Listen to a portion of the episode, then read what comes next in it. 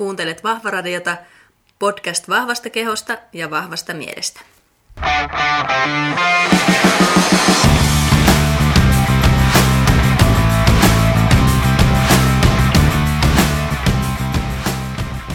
Moikka moi kaikille ja tervetuloa Vahvaradion toiseen extra spesiaalijaksoon, jossa te kysytte ja minä vastaan.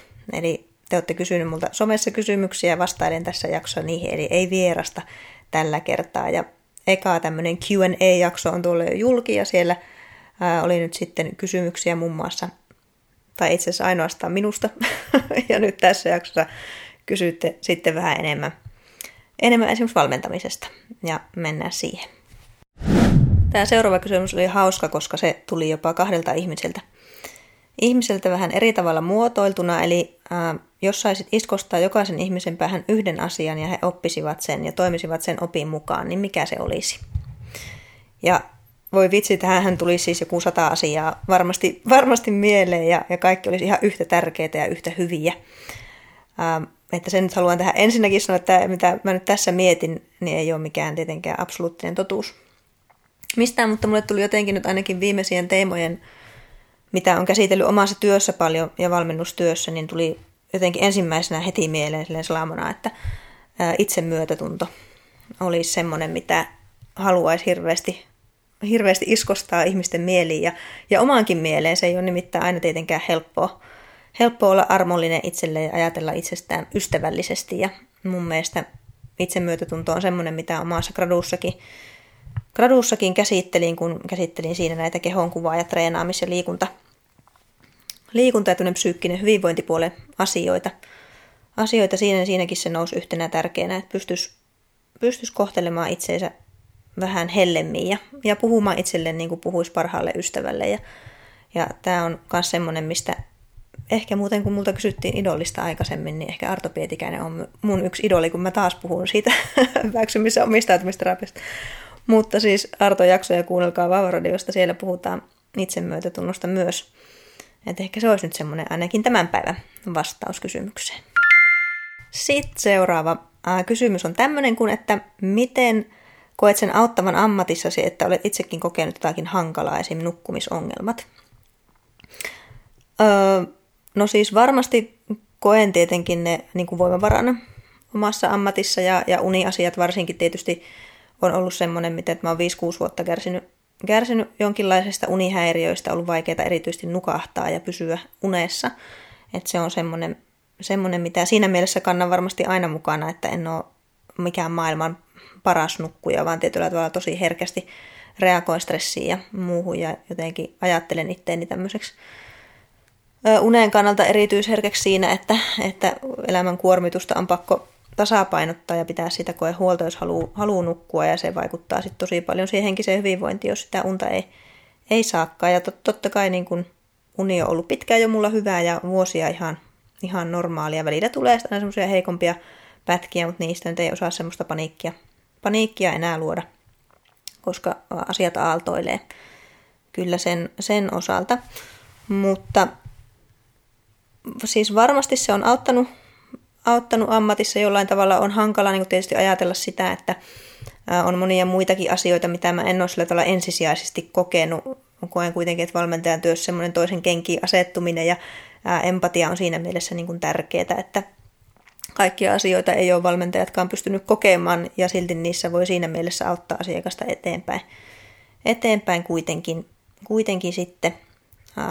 mutta nukkumisongelmista tietysti erityisesti mulla on semmoista sympatiaa ja ja ymmärrystä ihmisiä kohtaan, jolla se uni on herkkää. Ja esimerkiksi jos miettii sitten liikuntapuolella, missä tietysti nyt itse paljon teen hommia, niin sen niin treenikuorman ja tämmöisen tasapainottaminen, niin ymmärrän sen tosi hyvin, että se ei ole ihan niin yksinkertaista aina. Aina, että totta kai, totta kai se auttaa ja, ja siinä mielessä tietysti onkin ollut mulla semmoinen fundamentaalinen kokemus se unettomuus, että sehän mut on ajanut tietyllä tavalla itse hakeutua aikanaan valmennukseen ja hakemaan sitä tasapainoa ja sitä kautta sitten on saanut liikunta-alalle myöskin kipinä, kipinä silloin vuosia vuosia sitten, että, että totta kai se on ollut semmoinen siinä mielessä merkittävä juttu mun elämässä kyllä.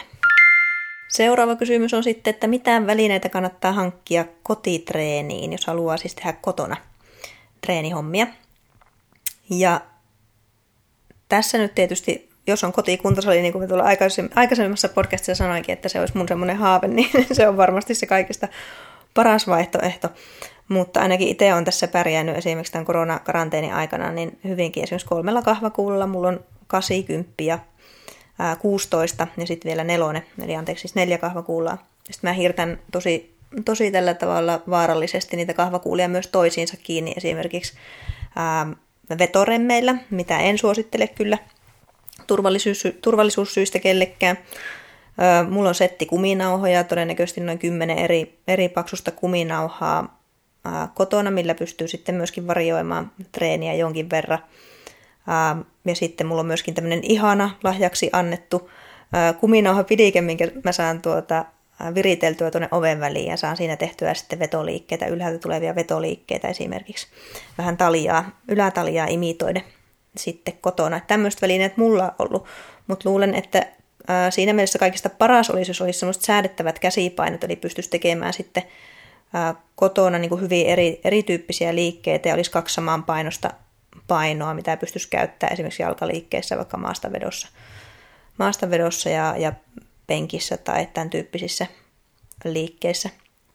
Et se olisi varmasti semmoinen parempi tilanne kuin tämä munkaan oma nykyinen tilanne on kuitenkin pärjännyt siinä ihan hyvin. Et ehkä se jalkojen isojen lihasten, lihasten rasittaminen on se kaikista vaikein kotona, että siihen sitten onnistuuhan se kyllä, kyllä mutta ainakin itse tykkäisi välillä, että ei tarvitsisi hinkata 15-20 toistoa tai tehdä osa toistoja tai tehdä negatiivisia hitaita toistoja, koska ne on niin pirun raskaita, raskaita ja kamalia.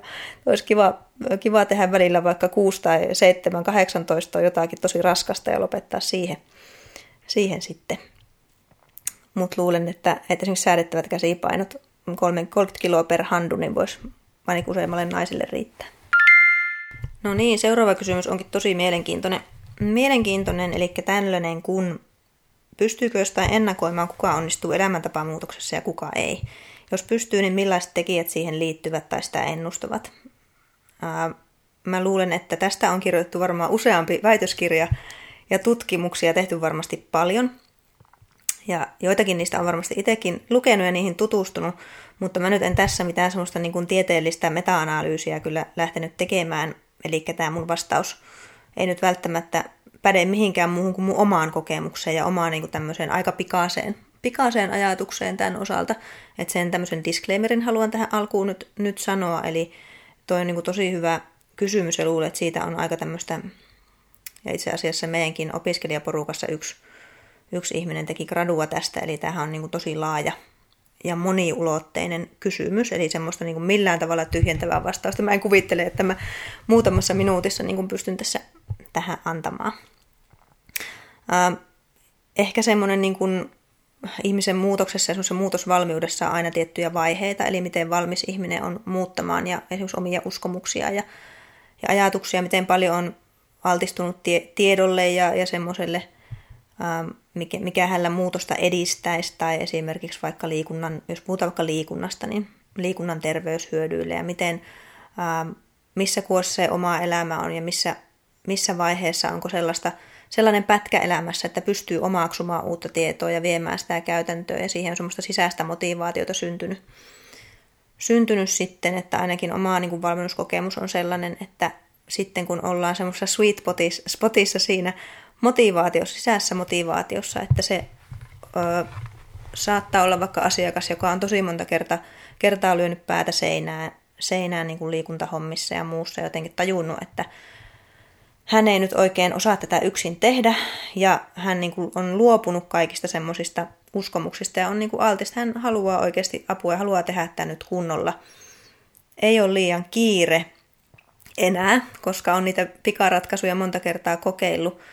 Niin siinä on mun mielestä ollut monta kertaa semmoinen tosi niin kuin hedelmällinen ja, ja hyvä valmennussuhde, että on päästy tekemään rauhassa ja oikeasti miettimään niitä syitä siellä tiettyjen tekemisten taustalla ja, ja äh, ihmisen niin kuin semmoista syvempääkin, syvempääkin juttua, että mitä motiiveja siellä liikkumisessa ja syömisessä vaikka sitten on. Että tämmöisiä, tämmöistä niin itselle tulee ensimmäisenä mieleen, että on niin kuin valmis ja avoin, avoin semmoiselle hitaalle, rauhalliselle muutokselle, koska kuitenkin tietää, että ne semmoiset niin fundamentaaliset tapojen muutokset, niin ei ihan hetkessä, hetkessä tapahdu.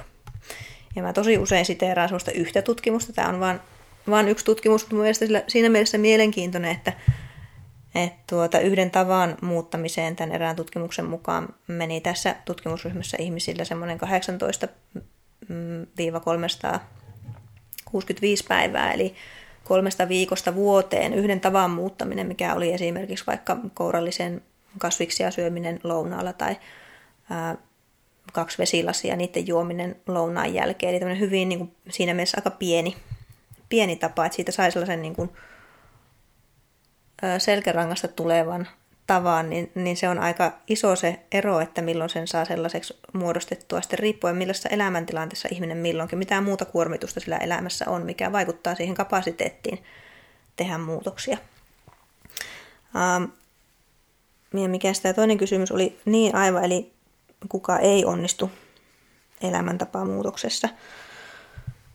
Ihmisillä on niin monia erilaisia tilanteita, että on tietysti vaikea tuossa jotenkin nyt äkkiseltä yksilönä. Mä oon ihan varma, kun mä oon tämän podcastin nauhoittanut, niin ensi yönä mulle tulee noin 600 tosi hyvää vastausta, mitkä mä olisin voinut tähän, tähän sitten nauhoittaa. Ja mua harmittaa hirveästi tämä mun vastaus tässä nyt, mutta such is life.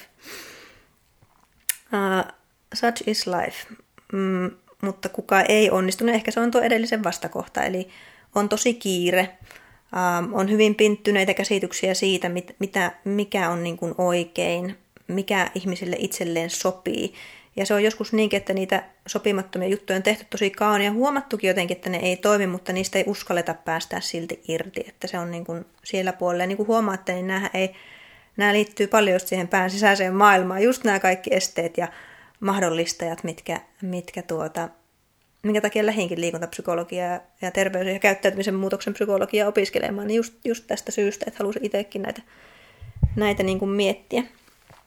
Ja ehkä yksi sellainen tyypillisen varmaan kaikille valmentajille saattaa olla sitten sen tyyppinenkin asiakas, että siellä on äh, se motiivi on jollakin tavalla, tavalla ulkoinen, että se ei tule sisältä, sisältä, vaan se on sitten, että puoliso on ostanut lahjakortin ja mä nyt haluan tulla vähän kattelemaan, että pitäisikö tässä nyt jotain tehdä ja tai se on paljon semmoista pitäisi ehkä, pitäisi ehkä nyt tehdä itselle, itselle jotain, niin kuin asiakkaat aina sanoo. Eli siitä pitäisi tyyppisestä lauseestakin on monesti mä tartun siihenkin, että siitäkin jotenkin jo tulee sellainen olo, että se on jostain muualta kuin semmoista omasta niin kuin sisäisen arvomaailman muutoksesta ja siihen niin kuin täh, sen aiheuttamasta toiminnasta ja sen aiheuttamasta sisäistä motivaatiosta niin kuin lähtöisin se, se tekeminen. Et luulen, että se siihen semmoisiin sisäisiin prosesseihin tietenkin, tietenkin jollain tavalla liittyy, kuka siinä sitten niin kuin onnistuu. Ja, ja varmasti sitten tietysti onnistumiseen liittyy muitakin juttuja, eli esimerkiksi sosiaalinen tuki, ähm, jos miettii elämäntapaa muutosta ja semmoista valmennusprosessia tietyllä tavalla, niin sinnehän aina ei se ikinä ole mitään semmoista smooth sailingia alusta loppuun, että mennään pisteestä A pisteeseen B ja mitään, mitään vaikeaa ei ikinä tapahdu, vaan prosessissa on niin kuin kaikenlaisia vaikeuksia ja elämään kuuluu semmoiset notkahdukset siellä tietysti ihan samalla tavalla kuin vaikka valmennussuhteeseen, jos puhutaan vaikka tämmöisestä työstä, mitä itse on tehnyt, tehnyt sitten, niin ehkä se niiden semmoisten muutoskohtien ennakointia ja sellainen on tietysti tärkeää, että ajattelee jo tietyllä tavalla alussa, että, että tietää ja ymmärtää, että sinne kuuluu semmoiset vaikeatkin pätkät ja sitten niissä vaikeissa pätkissä on sitten joko valmentaja tai muita niin kuin ystäviä, läheisiä, jotka tukee sitten niiden ylipääsemisessä. Ja on sillä tavalla selvää ne omat arvot, että miksi tätä hommaa on tekemässä, että se ei sitten tyssää siihen, kun tuleekin vaikka flunssa tai sairastuu tai, tai jotain muuta elämässä.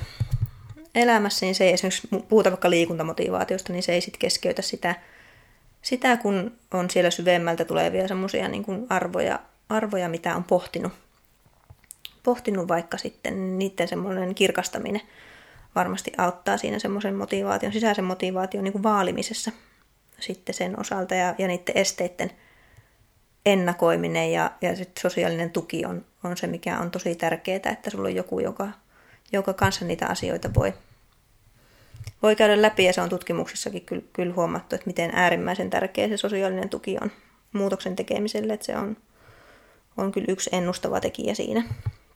Ja sehän voi olla sitten just ne läheiset ja valmentajat. Sulla esimerkiksi sä haluat aloittaa vaikka saliharjoittelun harjoittelu ja sitten siellä kotona ei olla kauhean tukevia, tukevia siihen ja sulla on siellä vaikka pari muksua ja muuta, niin kyllä se aika nopeasti tyssää, jos siellä ei sitten ole semmoiset sellaiset tekijät kunnossa, kunnossa siihen ja, ja motivaatio nyt vaikuttaa monet muutkin tekijät, psyykkiset valmiudet, fyysiset valmiudet, taitotaso, äh, ihan sitten ympäristön, ympäristön tuki, niin kuin sosiaalisen ympäristön tuki, mutta sitten ihan fyysisen ympäristön tuki, että onko vaikka sali työmatkan varrella tai lähettyvillä, onko sinne helppo mennä, äh, onko saliympäristö semmoinen, missä viihdyttää, mikä tuntuu miellyttävältä tai tämän tyyppisiä asioita, niin nämähän on kaikki, kaikki semmoisia, mitkä tähän jollain tavalla liittyy.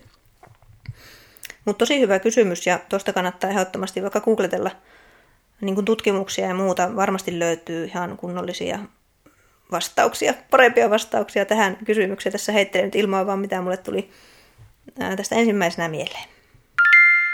Sitten seuraava tämmöinen kysymys rypäs liittynyt tämmöiseen itse asiassa tosi mielenkiintoiseen aiheeseen, mutta valitettavasti mulla ei näistä vaan ole ihan kauheasti tietoa, mutta ajattelin, että mä nyt kuitenkin näitä tähän otan, kun niitä oli kysytty. Eli tämmöinen kysymys, että kuinka usein naiset tulevat vähätellyksi salilla? Tuleeko se miesten taholta vai syyllistyvätkö siihen myös naiset? Millä tavoin? Ja sitten jatkokysymys, että kuinka paljon salilla tapahtuu seksuaalista häirintää? Niin en mä osaa vastata kyllä näihin kysymyksiin valitettavasti oikein mitenkään. Ähm, tietysti omasta kokemuksesta voin, voin tuota vastata. Ja, ja totta kai varmasti kaikilla mulla ja mun kollegoilla useimmilla varmaan on jonkinlaisia tämmöisiä no, lähestymisyrityksiä tullut salilla, salilla jossain vaiheessa. Varsinaista seksuaalista häirintää mä en kyllä koskaan koe kokeneeni millään tavalla. Millään tavalla, mutta esimerkiksi, ja tämä on tietysti kulttuuriasiakin siinä mielessä, että kun asuin Kanadassa joskus 2008, tein siellä harjoittelua, ja kävin siellä semmoisella salilla kuin Good Life Fitness aina sitten työpäivän jälkeen – joka oli silleen kulttuurillisesti mielenkiintoinen kokemus ihan kaiken kaikkiaan, että miten erilaista, erilaista siellä oli. Kaikki tervehti toisiaan ja ihmiset oli hirveän iloisia koko ajan ja ystävällisiä. Ja, ja siellä oli tosi tyypillistä, että tultiin, kun vaikka kyykkäs, kyykkäs jossakin niin, ja oli noin kuulokkeet korvissa, niin silti joku tuli aina juttelemaan, usein mies, mies tuli juttelemaan jotakin kesken sarjan. Ja se oli ihan kamalaa ja mun mielestä vaarallista ja, ja hirveetä ja siellä tultiin vaan kyselemään kuulumisia ja, ja tosi usein kysyttiin kahville, eli siis treffeille. Salilla mä en oikein tiedä nyt tälleen post me too, että koenko mä sen semmoisena häirintänä. Mun se oli ainakin siellä semmoista hyvin kunnioittavaa ja, ja muuten niin kuin vain hieman ärsyttävää, ei sinänsä mitenkään niin kuin inhottavaa, että mitään tuota tilastodataa mulla ei kyllä salilla tapahtuvasta seksuaalista häirinnästä ole. Toihan olisi ihan hyvä siinä mielessä selvittää. Nythän on tullut paljon urheiluun liittyen, urheiluseuroihin liittyen ja urheilutoimintaan liittyen niin kuin seksuaalisen häirinnän tutkimuksia ihan nyt viime vuosina Suomessakin. En muista niiden tuloksia nyt, nyt, mutta muistan Jyväskylässä opiskellessa, että olen huomannut, että semmoisia tutkimuksia on meneillään ja saattaa olla, että osasta niistä on jo tutkimustuloksetkin ulkona. Eli kannattaa niitä googletella, jos se, jos tuota, se kiinnostaa.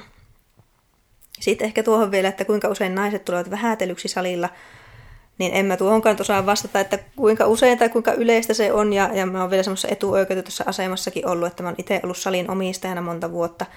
Vuotta ollut itse määrittämässä semmoista ilmapiiriä tietyllä tavalla mun tiimin ja kollegoiden kanssa siellä, että, että se on ollut niin suojattu ympäristö, että ei, tietysti siellä ollut oikein mitään sellaista, niin on niin kuin hankala, hankala tuohon vastata. Uh, mutta toki semmoista vähättelyä salilla on, on kokenut monta kertaa ja, ja tästä on varmasti monien valmentajakollegoiden kanssa kyllä keskusteltu, että ainahan siellä jotakin kommenttia on tullut, että muistan Belgiassa uh, opiskellessa, että siellä multa tultiin kysymään monta kertaa, että miksi mä teen tuommoisilla miesten painoilla, kun siis vedin maasta – ja että tuolla on tuo bodypumppi, että miksi et se käy siellä esimerkiksi. Tämähän nyt on ihan tyypillistä.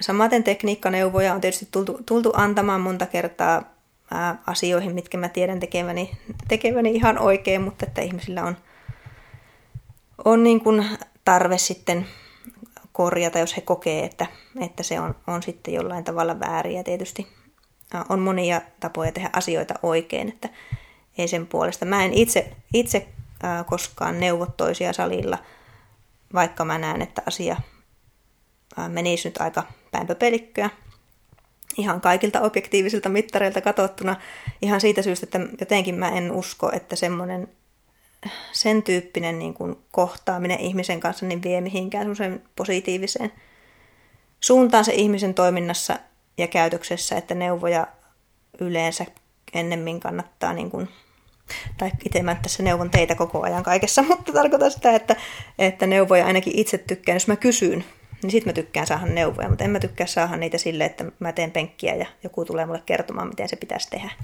Se ei aiheuta kauhean positiivista reaktiota useinkaan ihmisille ja se on ihan tämmöinen psykologinen juttu kyllä, kyllä useimmilla. Mutta hei, tosi hyvä ja tärkeä kysymys. Kysymys, vaikka mulla ei siihen nyt mitään expertiseä olekaan vastata. Ähm, ja vielä oli tämmöinen jatkokysymys tähän, että miten niin näistä tilanteista, kun tulee semmoista vähättelyä tai, tai häirintää. Mä oon varmaan itse ehkä sen tyyppinen ihminen, että, että tosiaan sitä häirintää en ole siinä mielessä kokenutkaan tuommoisesta neuvomisesta tai muusta, niin ei siihen Mm, en mä tiedä, onko mä itse reagoinut niihin mitenkään kaikista parhaiten aina. Aina, että usein mulle tulee ne parhaat vastaukset ja comebackit sitten kolmen päivän päästä tuommoisiin tilanteisiin. Usein mä oon sitten vaan sanonut, että kiitos, että, ää, että tiedän mitä on tekemässä. Tai että kiitos, kiitos tästä, mutta mä jatkan tähän malliin, että se on mulla nyt hyväksi havaittu, havaittu tekniikka.